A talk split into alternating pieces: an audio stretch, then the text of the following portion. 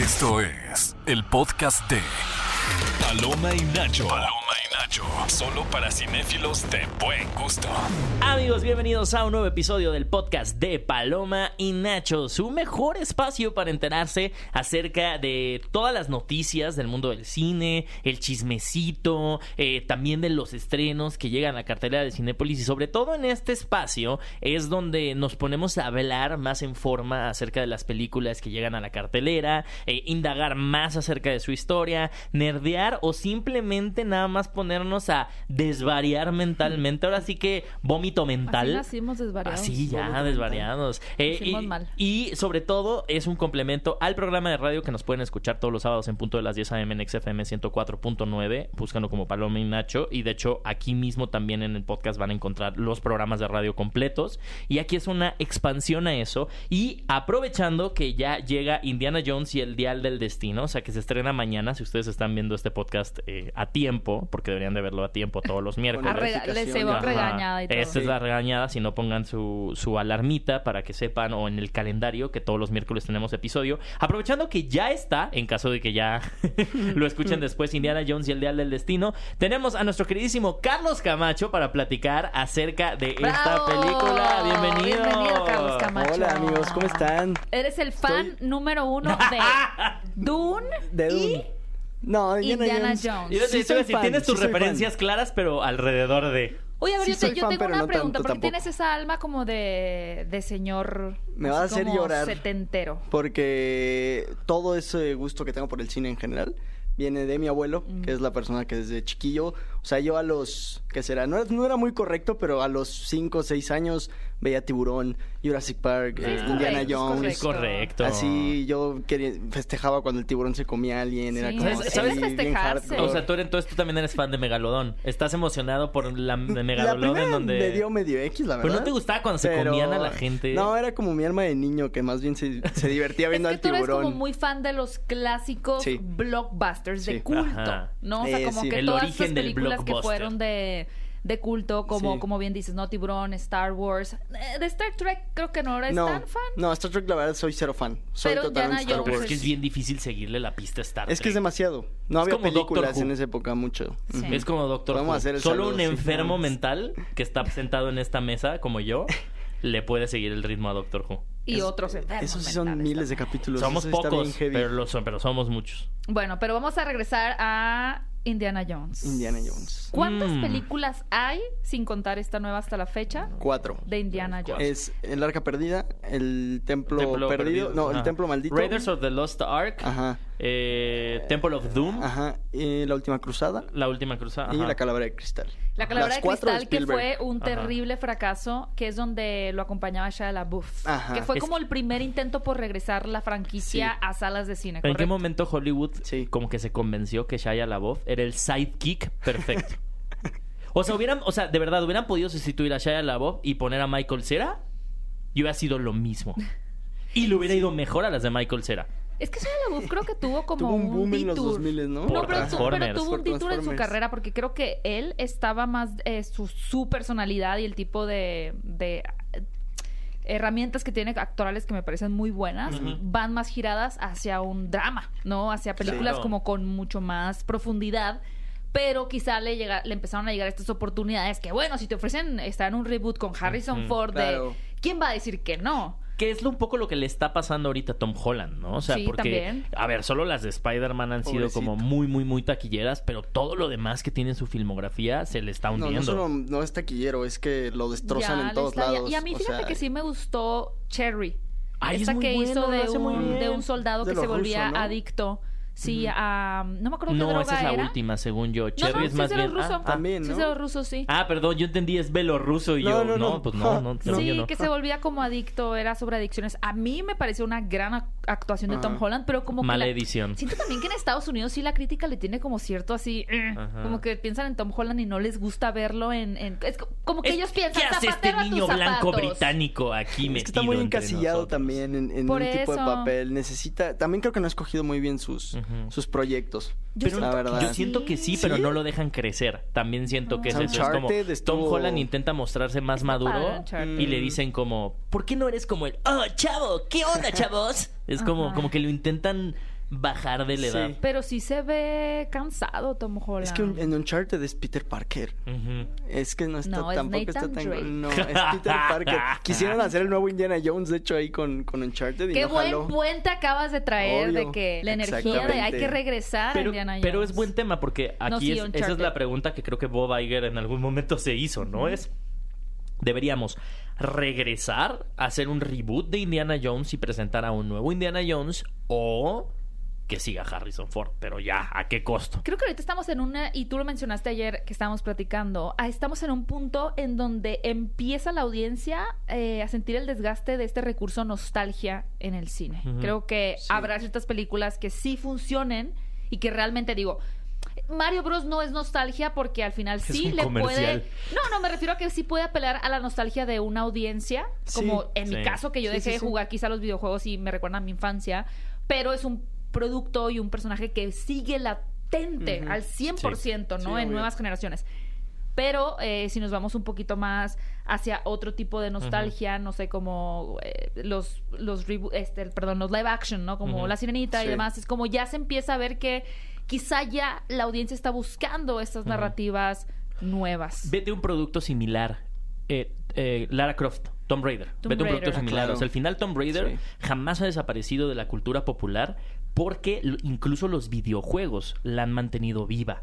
Incluso esta versión con Alicia, Alicia Vikander era inspirada en, la, en el reboot, pero que le hicieron en los En los videojuegos. videojuegos, sí. Entonces, quieras o no, que mantengan vivo una franquicia y siento que es algo que nunca han hecho con Indiana Jones. O sea, Indiana Jones se mantiene vivo por lo que conocemos de las de películas Jones. y por el Sí. legado, pero jamás hubo una intención de presentar un videojuego, presentar Pues sí, sí llegó a haber cómics. videojuegos de estos de los 90 Ah, como sí. básicos Sí, de, de la dos pizzas de una- un latiguito así. Sí, sí, sí. Pero. ¿cuántos videojuegos no ha habido Nada más caminamos lo- de Tomb Raider, ¿sabes? O sea, sí, bueno, sí. O sea, al final estamos hablando de un género similar, ¿no? O sea, que es el, el género aventura, exploradores. Pero al final sí tiene un fandom demasiado grande Indiana También. Jones, tanto que ¿De qué edad? Tomb Raider, Uncharted Es son que todas son, esos son derivados. Es lo, que, es lo que Exacto. quería hablar yo. Nacieron como de ahí. Tenemos esta película que era una de mis favoritas en la infancia de DuckTales, Pato Aventuras. Ah, no sé si la vieron, que sí, se encuentran claro. con un genio Sí. de la lámpara. Es, esa película es maravillosa y está, digo, hasta la tipografía.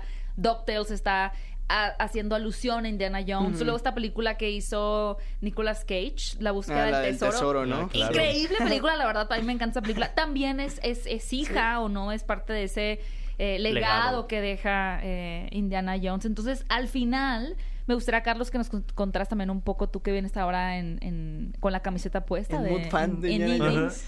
Oigan, por cierto, ¿saben estos dulces que me gustan a mí mucho que se llaman dedos? Que son como un tamarindo. Se llaman indie. Ah, No sí, ahora les sí, quitaron a los muñecos porque los dulces que tienen cierta cantidad de azúcar no pueden tener muñecos. Ajá. Pero ustedes nunca se fijaron que se llamaba Indy por No. Indiana, Por Indiana Jones? Jones, no, o sea, nunca. el zorrito este como de los tamarindos, pero con un sombrero y un látigo. No, en Sí. mi vida Dato eh, curioso. no tenía ese dato. Es- y que es que no contenía ese dato. es icónico, es iconográfico ya. No, claro. Tú pones un sombrero, café y un, y un látigo es Indiana Jones. Sí. Pero te quería preguntar, ¿cuáles son esos elementos que para ti hacen tan especial eh, esta, esta película? Sobre todo la primera, ¿no? Porque es el punto de partida Sí. y lo que sentó las bases. Yo ahora cuando supe que iba, que iba a venir a hablar aquí de Indiana Jones me puse a revisitar la, la saga y justamente viendo la primera me llamó mucho la atención que sí tiene una, una acción tipo el chavo del ocho. O sea, si ven las escenas de pelea es, es, o sea, ay, me agacho y le pego al otro y le doy un puñetazo a- a- al que está atrás. Como los Ajá. tres chiflados. Ajá, y pero creo que es algo que en la época estaba muy poco visto, o sea, realmente era, sí revolucionó el cine de aventura totalmente. Eh, yo creo que es esa parte que el personaje incluso es como un James Bond, pero sin esa como elegancia, es, es muy, Sí. es un... Es más puerco. Eh, sí, sí, se sí, arrastra sí. sí se meten, Sí. se meten Sí. entre víboras. Aparte Sí. eran eso, ¿no? Los efectos prácticos era una cosa muy impresionante porque Sí. es- hay una escena con víboras y son víboras reales. También hay una escena donde brinca entre cocodrilos y eran cocodrilos reales. Digo, eso está mal, ¿verdad? Mm, Están po- sí, sí. pobres cocodrilos. pero también esa parte es interesante. Jungle Cruise también está como basada en Indiana Jones. Es que Eh, cualquier película de aventura está basada en Indiana Jones de alguna forma. No, es una Jungle Cruise película está alta basada en el, en el ride, Bueno, en, el el, en ride. el juego. Pero el ride no está mismo también como No, con el ride, elementos. nunca si van ustedes algún día a Disneyland, nunca hagan fila para subirse a ese Está juego. aburridísimo, es, ¿no? Es uno de los eh, que quedan de los originales que diseñó Ajá. Walt Disney, que era Ajá. como, este juego te subes a un barco y ves animalitos. Y es como, sí, las familias felices, ver las fotos. Ahora te subes y no, si no te van a sangolotear, es como, ¿qué estoy haciendo aquí? ¿Por qué me Sí, formé? sí, sí. Entonces, este, no. Pregunta. Pero es, justo, sí es cierto, tiene sus elementos como de personaje carismático, elegante, que Conecta tiene mucho sex con un appeal. tipo de Sí. audiencia, claramente, y, y que la verdad, pues sí puede ser. Es un Don Juan. Es un Don Juan totalmente. Eh, también tiene, es que sí fue una mezcla de elementos muy grande. O sea, en esa época cuando Spielberg hizo la primera, fue una mezcla entre Spielberg y George Lucas, que eran Ajá. los genios de los 70. Spielberg venía de fracasar con 1945, se llama creo que Ujú. la película, y necesitaba revivir su carrera. Se hablaba que Spielberg ya estaba muerto de- después Ujú. de, de- de su fracaso y que más bien fue una racha de suerte. Y llega Lucas y le, le ofrece hacer esto cuando de hecho él quería hacer una película de James Bond. Indiana Jones nace porque Spielberg le platica el interés a, a Lucas de hacer una película de Bond y él le dice, no, mira, te propongo esto que es eh, un arqueólogo que encuentra artefactos eh, sobrenaturales. La trabajan entre los dos y probablemente tienes dos de los genios más grandes de la época. Le agregas a John Williams que hace un, un, un Score. score que es legendario. O sea, es, probablemente, pues no sé si el más, pero de los Yo- más reconocidos. Yo creo que sí, diría que porque Claro. hay mucha gente que es fan de Jurassic World, bueno, Jurassic Park, de eh, Star Wars, pero la tonadita Claro. creo que es más, te sale más rápido a cualquier Sí. persona que te digan Indiana Jones que Star Y Wars. es muy fácil de cantar, de entonar. Claro. Ta, Ta, ta, ta, ta, ta, ta. Que de hecho regresa John Williams y se habla que es su último trabajo que va a hacer ya aquí en, en la quinta. Entonces también es otro de los atractivos que es como viene Harrison Ford, viene John Williams. A mí me tocó verlo interpretar en vivo, fíjate, la... Guau, es verdad, en, sí, la- es cierto. en Star Wars Celebration Sí, sí, sí. presentaron Wow. también... eh, Bueno, salió Harrison Ford, salió en Sí, este... no, qué momentazo. Que algo interesante es que Harrison Ford menciona que pues él todavía hace varias de sus, eh, no sé llamarlo acrobacias, pero cuando el personaje corre, pues sí es Sí, él corriendo, sí, sí, sí. ¿no? O sea, como que él todavía se sentía en ese vigor físico necesario para esta película. No, y, y ju- justo va de la mano con eh, algo que James Mangold, que es el que va a dirigir esta, esta quinta película, quiso y, y dejó muy claro desde el principio que él quería hacer todo con efectos prácticos. También por eso es que el Mm. presupuesto de la película está casi en los 300 millones, está, está altísimo. La torre. Eh, y, y querían hacerlo más parecido a lo que fue la, la, la saga original, las tres primeras, porque en la cuarta recibió muchas críticas porque Era metieron el CGI. CGI y todo esto, y Disney quería hacer en esta, utilizar la pantalla esta, ¿cómo le llaman? Volume, creo que Ajá. se llama el- el- la Como nueva la del tecnología. Mandalorian, Ajá. que son luces Y James Mangold dijo, no, LED. si yo la voy a hacer, la voy a hacer eh, En set. efectos prácticos. Entonces, pues ahí le sumas a Harrison Ford, creo que... Si la víbora le pica, antoja. le pica. Le pica. Harrison Oye, Ford. ¿cuál de tus tres eh, de la trilogía original es tu favorita? Es súper impopular porque la 2 es la que más me Ok. gusta. ¿Por qué, por qué es impopular y por qué te gusta a ti? Porque de las tres fue la que más eh, críticas mixtas recibió desde siempre. Eh, sí es una película eh, con ciertos eh, ciertos ¿Estereotipos? chistes, estereotipos que sí están muy muy cancelables, pero es que yo recuerdo de niño me enamoré de Indiana Jones viendo esa película porque era ver a- a- al niñito que es el, el actor de, de todo en todas partes y era, era divertidísimo. Daniel me daba- ¿no? Sí, me daba demasiada risa ver, ver a ese personaje. Y ahora que la volví a ver, la paso muy bien viéndola. O sea, las escenas estas cuando se arrastran en los bichos, eh, cuando están peleando en el puente. O sea, se me hace súper divertida. A mí Dora la uno, de hecho, no exploradora me es hija encanta. de Indiana Jones también. Ah, claro. Sí, Sí, es claro. delegado. Que de hecho la 2 es la precuela de la 1. O sea, está como bien raro eso también. La segunda parte de Indiana Jones es la precuela de la De la primera. ¿En primera. cuál pasa la de la bola gigante? En la primera. En la primera. La Sí. momia también es una heredera. Ah, de- claro. Claro. Es que todo ese tema de. Bueno, en la primera Siempre- sobre todo, ¿no? siempre como se ha dicho Egipto, como, fascinación, Sí, sí, como sí. ar- artefactos, artilugios, eh, maldiciones, todo eso es- eh, nos fascina mucho, ¿no? Como legado del pasado y cómo puede afectar si se Claro. abre Sí, sí, a lo que no debiste de haber abierto. Exacto. Porque ¿no? nunca nos hemos cuestionado quién es el nuevo Indiana Jones, pero sí decimos popularmente, ah, eh, Alicia Vikander es como la nueva Indiana Ajá. Jones, ¿no? O siempre decimos como eh, este, mm, ay, mm, mm, se me fue The Whale, este Brendan Brendan Fraser. Fraser es como el nuevo Indiana Sí. Jones, o sea, pero nunca se cuestionó este tema de cuándo van a recastear Indiana Jones, o sea, creo que la conversación apenas pasó hace bien poquito tiempo, ¿no? Eh, que mismo Harrison Ford dijo, no, Cuando yo me vaya, el personaje se va conmigo. Pues sí, porque de hecho hay un chiste en la cuarta película que al final el, el aire empuja el sombrero y se lo, se lo deja al lado justo a Shia LaBeouf, lo agarra, se lo va a poner y llega Harrison Ford, se lo quita y se lo pone él. O sea, es como de, no, amigos, No, no, esto no, no, va a pasar. Ajá. Pues a mí se me hace bien, o sea, yo creo que sí vamos a entrar en un, en un punto de estas eh, olas cinematográficas de reboots, remakes, precuelas, secuelas, spin-offs, en Recuelas. donde los productores creo que sí van a dejar por lo menos hibernar un rato ciertos ciertas vamos a decir. Jurassic World, o sea, eh, Jurassic World es una especie de eh, secuela pero reboot de Jurassic Park. Yo creo que sí deberían dejar pasar unos Sí. 20 años para que ahora sí esa nostalgia realmente haga efecto, ¿no? En las personas que la vieron Jurassic World de Sí. niños, por ejemplo. ¿Qué, qué, qué franquicias piensan ustedes que todavía tienen mucho de dónde explorar y que la audiencia sí Mm. tiene interés? Vamos a imaginar, por ejemplo, Star Wars. Star Wars Star están Wars. planeando las nuevas películas protagonizadas por Daisy Ridley. ¿Creen ustedes que la audiencia realmente tenga interés en verlas aún? Yo creo que sí, porque es que creo que el, el hate que se le generó a las secuelas, por ejemplo en este caso Star Wars, Ujú. eh, viene más de, de un fandom pues, más grande, Sí. de, de- de- de mayor edad. Y ahora tú vas a los parques de, de- de Disney y todo es, es las secuelas. Y la- los niños, las niñas están disfrazadas de, de, De, de Rey y Rey. Y son los Kylo. personajes, los niños son fans de Kylo Ren. La verdad, Ujú. sí hay una generación que estas películas Los niños y yo y, así. y yo, no, y yo, y yo también soy el fan número uno de Kylo Ren, pero sí, creo que sí le supieron llegar. Al final, la segunda película hizo mucho dinero en taquilla también. Entonces, sí, es, sí hay una generación que creo que está interesada. Star Wars yo creo que es un, es un lugar seguro para, para, para Disney en general y para estas franquicias ochenteras. No tanto como, por ejemplo, poder pensar Jurassic... eh, Ghostbusters, por ejemplo, que sí está confirmada otra Es película que ha de este tenido nuevo tantos descalabros Ghostbusters Ajá. últimamente que esa sí está quemada realmente. Star Wars se revivió con, con las series, con Por ejemplo, a mí ahorita lo que están haciendo con la serie animada de Gremlins, pues me parece adecuado, pero sí me gustaría ver algo más. O Ay, sea, a mí también. Sí me gustaría que siguieran Mm. explorando a Porque los como Gremlins. dice Carlos, eso no está tan quemado. Exacto. No está tan quemado como, la verdad, un Michael Myers ya, como un. Freddy Krueger que está un poquito quemado también, Ujú. ¿no? Como Ujú. que Gremlins Bueno, Freddy no, Krueger- pensando en los Freddy no ochentas. tanto, ¿eh? Freddy no tanto, como que la No gente sí está tanto, muy pero ansiosa. poquito. Pero por Chucky ejemplo, está quemado ya. Sí. pasa con esto, El Exorcista, ¿no? Que ahorita a final de año tendremos una secuela de la primera película, invalidando las otras secuelas sí, que sí, es hubo. lo que hizo Halloween igual. Y que creo que, que es algo que nadie se esperaba y a la vez ahí sí ya te metes como en un tema en donde dices, ay, de aquí sí hay tela de dónde Es que sí. cortar. O es sea, el problema.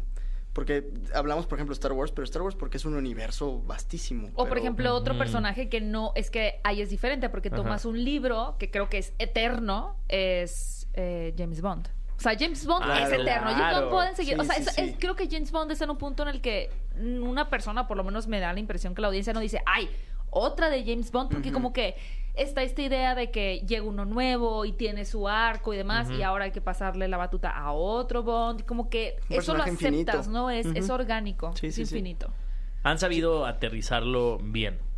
¿no? Creo que han sabido... Incluso, incluso como que re- replantearlo un poco, porque a mí, por ejemplo, el Daniel Craig me es mi favorito de todos los Bond, porque es el Bond más humano que te han dado de todos. Porque No, todos y los la otros dirección Bond, también es sí, muy buena, claro, y las Sí, sí, historias. Claro, porque los otros James Bond sí eran como muy ad hoc a la época de ay, el, el hombre que no siente nada y el hombre que todo le sale bien. que pasaba un poco con Indiana Jones, que eran muy caricaturescas las batallas y tú Sí. decías, wow, James Bond, el traje nunca se le ensucia, ¿no? Exacto. Y una marca de esta nueva saga de James Bond fue, no, o sea, este güey sí la va a sufrir. Pues sí, Sí, ya. pues el bueno, final, No quiero decir el final Sí. porque Pues habrá sí. gente que no la ha visto. Pero hablando, por ejemplo, de estas sacas, sacas, sagas Sacas. ochenteras como Indiana Jones, eh, que sí está quemada, es Terminator.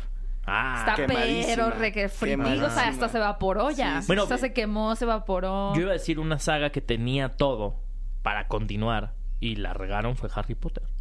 Mm. Tanto Sí, claro. que están regresando al Ah, material original para intentar rescatar algo de lo que pudieron hacer.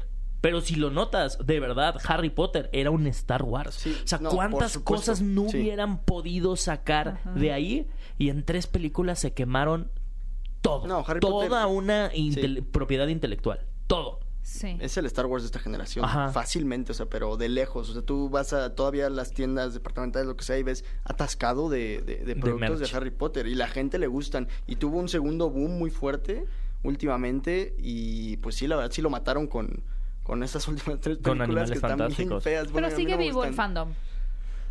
Ah, Detrás de ¿Ubicas la a los zombies? Pero Así están. Las películas de zombies tienen que parar un poco también. Tiene que haber un descanso. Bueno, Vámonos es como- otra vez con los aliens. Ahorita está más de moda otra vez. Pues yo hubiera querido Ay, ver a Indiana aliens. Jones peleando contra Con aliens. con aliens. Con aliens. Más Pues que en, la, con en, la, en la En la cuarta, cuatro, en sí, la son cuatro aliens. Hablemos entonces de qué trata la nueva película de Indiana Jones y el Dial del Destino. Ah, yo solo estoy feliz porque está Phoebe Waller-Bridge. ¿Qué es un Dial del La Destino? amo. Yo no sé qué es un día del destino. Estamos por descubrirlo entonces. Sí. Yo, solo, yo solo sé que vamos a tener conexión directa con la primera película, porque incluso recrearon a Harrison Ford, lo que se ve en el tráiler, recrearon a Harrison Ford eh, joven y van a tener varias secuencias en la película con Harrison Ford o, bueno, Indiana Jones joven de la primera película. ¿Qué opinamos de eso? Bueno, quienes ya la tuve la oportunidad de hablar con personas que ya la vieron y me Ajá. dijeron que se ve muy bien eso. O sea, que En les el quedó tráiler se muy ve bien. increíble. Lo que tú no sabes no es que Disney ya creó unas vitaminas que te regresan a la edad que quieren Por dos días. Dos y entonces días. filman todo. No ¡guay! te envejeces de nuevo. A ver, aquí tenemos el permiso de Harrison Ford. Igual Ajá. con Arnold Está ahí. en Terminator. Es- Sí apruebo que mi imagen sea... Es diferente. Bueno, y también Mark Hamill, que De lo Niro. aprobó Ajá. En The para... Irishman. Este, De Niro The Irishman. eh, Mark Hamill para The Mandalorian. El problema va a ser, y porque sí va a pasar, que pasó con Audrey Hepburn, por ejemplo, en estos eh, comerciales que hicieron, o con Carrie Fisher en. Claro. Star Wars. El pro- problema va a ser cuando No ya no exista esta autorización ni siquiera de primera persona, sino de un familiar o alguien, un apoderado legal que pueda decir, eh, pues no, la persona no está de acuerdo, ah, pero no importa porque nosotros tenemos los derechos de su imagen, Sí. como, no sé, Marilyn Monroe, por decir algo, ¿no? Entonces ahí siento que va a ser difícil, pero va a ser un poco incontrolable. No sé qué tanto qué tanta moral o respuesta moral vaya a tener Hollywood para decir, ay no, se ve muy mal que usemos Sí, la imagen moral. de esta persona, sí le sirve para la trama. Ghostbusters lo vimos. Sí, claro. Trajeron de regreso a uno de los actores, entonces lo van a hacer. O Ajá. sea, es, es el es el inicio de algo que no va a Y, y detenerse con, como la y con inteligencia la llegada de la artificial. inteligencia Claro, artificial justo en donde ahorita ya puedes tener la voz del actor Sí, claro. repitiendo Lo y diciendo los Freeman. Como diálogos Andy que Warhol, quieras. que él lee sus diarios en un documental y lo tomaron de llamadas y registros y videos de Andy Warhol. Y es él leyendo sus diarios, pero claro, mencionabas lo de John Williams. O sea, ¿cuántos años Sí. tiene John Williams? Como noventa y tantos. Sí, ya Yo te puedo los 90. asegurar que van a utilizar con inteligencia artificial, van a recrear composiciones, o sea, nuevas, Eso más que recrear, pensado. sino que lo van a hacer de que esto es una película, vamos a decir, de eh, en el espacio, pero es una producción original como si lo hubiera Compuesto John Williams. Williams. Y va a sonar a John Williams, pero la va a Sí. haber hecho una inteligencia artificial, estoy así segura. Pues acaba de Paul Eso McCartney sacar un Ah, tema de los. Beatles con, Con la John voz de John Lennon. Que Sí. no alcanzó a grabar. sí, Es verdad. sí, amigos, eso es Eso muy de John fuerte. Williams no había pensado, lo de la música. Eh, Pues mira, eso va a ojalá, pasar seguro. ojalá el dial del destino le dé vida eterna a Harrison Ford para seguir haciendo Indiana Jones, ¿no? Y que sea una buena, yo creo que, ¿qué es lo que esperamos de esta película? Inicialmente que sea una buena despedida, Una buena pero tú como fan de Indiana Jones, ¿qué elementos tiene que tener para que cumplan con, con eso que te enganchó eh, cuando eras más joven? Yo creo que sí. A- Algo que me gusta mucho justo de las películas de Indiana Jones siempre son los secundarios, los personajes secundarios que tienen. Eh, eso creo que es un elemento que, que le juega mucho a favor, por ejemplo, a la segunda. Eh, obviamente esta, esta sensación justo de despedida, James Mangold lo hizo muy bien en, en- en Logan, por ejemplo, tratando un personaje adulto ya más grande. Creo que lo- un tratamiento así similar al personaje, respetar a- a- al legado que tiene Indiana Jones para los fanáticos.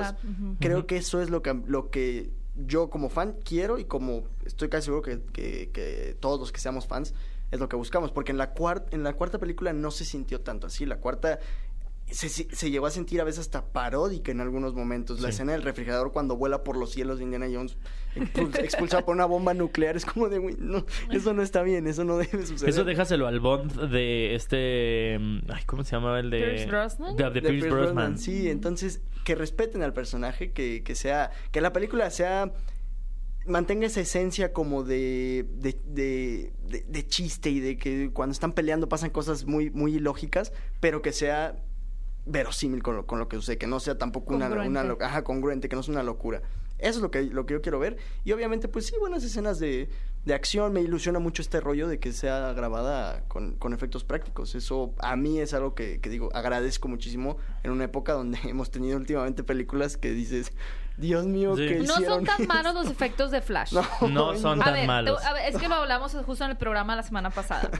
Se cachó Lo- la referencia. Los bebés son totalmente. feos, sí. Horrible. Pero la escena, no queremos hacer spoilers, pero la escena en donde hay como una visualización de diferentes escenarios, eso es la propuesta visual, no es que estén mal Sí. logrados los Sí, efectos. a mí sí me gustaron. Pero o sea, no me Son desagradaron. feos, sí, pero es la propuesta. No, pero por ejemplo, yo, yo ten- incluso hice un video hablando de eso. Ah, y, mira, otra, y, qué otra, y chistoso. otra Míralo. parte- y otra cosa que no me gustó de la película, por ejemplo, es que digan eso porque también está una escena de Supergirl cuando está peleando. No puedes decir en este programa nada, Nada malo. sobre Sasha Calle. nada malo. Mira, vamos a, vamos a de decir que no Supergirl. la hacen ver bien porque la pueden haber, Ella siempre se haber ve bien. hecho que se viera mejor porque tiene una escena eh, cuando están peleando en la nieve se ve horrible y ahí no están en la se ve. 10 Speed Force 10. ni nada. 20 o sea, de 10. No, los No efectos se ve están muy mal. común, ¿no? Te voy a enseñar ahorita un Cuando frame. se resbala así, Sí, cuando le mete un puñetazo a alguien, te voy a enseñar Wow. un frame ahorita Sí, me de acuerdo. PlayStation 2. O sea, así, tal cual. Bueno, está bien. Si tu queja son sobre los efectos especiales Y no de fuera Sasha de Calle. esa escena. y no, sí, Sasha Calle. sí, sí. se No, toca no, no. Sasha Yo, Calle, es la mía es lo intocable. de los bebés y esa parte. Pero nada Sasha más. Calle como la siguiente Indiana Jones.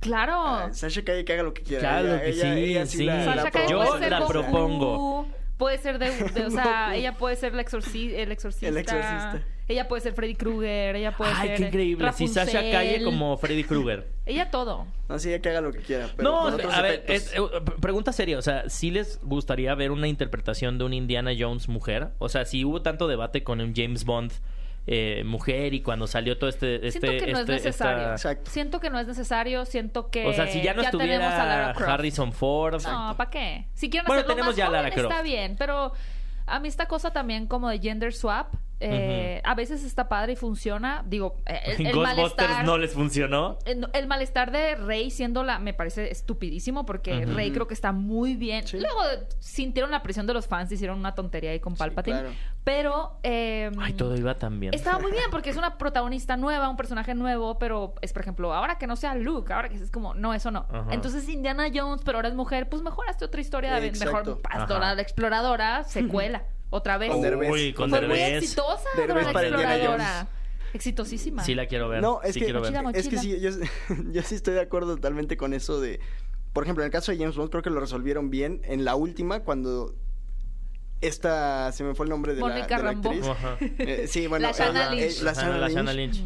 Ella no es James Bond, es el 007, De que es diferente. ajá. Entonces, ok, no es James Bond, no me está reemplazando al personaje de James Bond. Porque James Bond, como Indiana Jones, creo que son personajes que, Pero también que tampoco funcionan lo porque son necesitamos. ellos. O sea, sí, Exacto. no, necesito Sí. yo, por lo menos lo digo desde mi eh, género, yo no necesito ver a una James Bond mujer. ¿Para qué? Ya tienes Exacto. una Lara Croft. No, ya tengo otros personajes, ya tengo una Atomic Pues Blonde, Sasha o sea, Calle. mejor me- sí. Ya Ella tienes una Sasha Calle. Como. James Bond. So- Póngale una inteligencia artificial. Necesitamos ver a Sasha Calle Mejoran como otras Indiana Jones. historias padres Sí. de una agente. Sí. No necesitamos a la fuerza porque pues ahí ya. Y aparte creo que sí pierde totalmente el chiste de esos personajes como James Bond o Indiana Jones. Si, si les No quita esa parte de, de, de masculinidad que tienen, Ajá. correcta o no correcta, pues eso, es- eso es Indiana Jones y fue lo que, lo que le dio el éxito en su momento. Mejoras otras historias, como, como dice Gaby. Sí. De Pues ahora vamos a ver una nueva historia. A mí me da fe que está también Phoebe Waller Bridge. La amo. Como decías, los sidekicks de Indiana Sí. Jones siempre han sido Es que buenos. ella es increíble. Y ella es increíble. Entonces, me parece, Y me Matt- parece muy Ma- correcto. A ver, les va eh, Matt Harrison Ford, Mikkelsen. Matt Mikkelsen, Phoebe Waller-Bridge y Antonio Banderas. Es un gran cast, es un gran Es cast. un gran Pues con amigos. razón se gastaron O sea, tanto ahora- dinero en la nómina. ¿Cuánto salió eso? Ahorita, ahorita que lo piensas, Indiana Jones tenía de sidekick a Sean Connery, que lo tiene en la tercera. O sea, tuvo a Sean Connery de, de sidekick, Indiana Jones. Wow. Va a tener ahora a, a, Phoebe a Waller-Bridge. Phoebe, y va a ten- en la segunda tuvo a, a el de todo en todas partes. Dani, el Dani. Kijuan. O sea, tiene siempre sidekicks de, de nivel, ¿eh? Genial, amigos. Carlos Camacho, gracias por estar en esta tu casa, tu segunda casa. Segunda Luego tienes casa. ese otro podcast que no es tu casa realmente. Nah, Esta sí es tu casa. Yo amo a Cinepolis, ya saben. siempre. Muchas gracias. Oye, les iba a contar que, pues, ¿qué creen? Amigos, ya tenemos a los cuatro semifinalistas de Club Cinépolis Desafío Dubai hablando de aventuras tipo Indiana Jones y nos faltan dos más por conocer que participarán en Monterrey. Oigan, corran al canal de YouTube de Cinépolis para que puedan disfrutarlo y no se pierdan el capítulo 3 que es inspirado en Insidious. ¡Ay, qué miedo! ¡Qué miedo! Los desafíos están impresionantes porque necesitan demostrar qué tan fans son del cine con retos físicos también y de conocimiento. Aún nos falta conocer a más semifinalistas, así que no se pierdan Club Cinépolis Desafío Dubai. Hubieras participado, Carlos Camacho. Tú Sí, traes La al- verdad sí me, sí me arrepentí. Ella cuando Yo hubieras vi- perdido con no saberte el nombre del protagonista de todo en todas partes. al Sí, mismo ya. tiempo. Sí, ya hubiera, ya hubiera- Descalificado. ya hubiera ido afuera, sí. Pero bueno, Pero sí me arrepiento. se eh. ve que si eres entrón con los retos físicos. Sí, Sí, obvio. Para, espero Tío Cinépolis se ponga guapo con una Tan, segunda tan, temporada. tan. Y sí, querido entramos, Carlos sí, Camacho, entramos todos. Ajá, ¿cómo te entramos pueden todos. encontrar en redes sociales? Me encuentran como hay Carlos Camacho en todos lados, hay Carlos Ajá. Camacho y asisto en todos lados, TikTok, Instagram y ya. Y ya, mi en querido Twitter, en Twitter. Nice. A mí me encuentran como arroba Héctor Trejo. Ya volviste a las redes. Ya, ya volví. Ah, ¿Te volviste cierto. tóxico otra vez? Ya, ay sí, es muy tóxico, se pelean, que si alguien tiene si otro los color, de te lo juro, Flash. me fui un mes y de la nada Que si regreso y Mario que si alguien tiene otro color de piel, que si un bebé se ve raro y yo digo, ay, yo estaba tan tranquilo Qué divertido. sin leer esto. Ni modo. Vayan a seguir a Héctor, a Carlos y a mí me encuentran como arroba Gaby Mesa 8. No olviden ver Club Cinepolis Desafío Dubai en el canal de YouTube de Cinepolis y seguirnos en todas las redes sociales. Escuchar Paloma y Nacho sábado en vivo 10 de la mañana en Exa FM 104.9. Esto fue el podcast de Paloma y Nacho. Esto fue el podcast de Paloma y Nacho. Paloma y Nacho. Reseñas, recomendaciones, entrevistas y opiniones. Paloma y Nacho. Solo para cinéfilos de buen gusto. Escúchanos en vivo todos los sábados a las 10 de la mañana en Exa FM 104.9.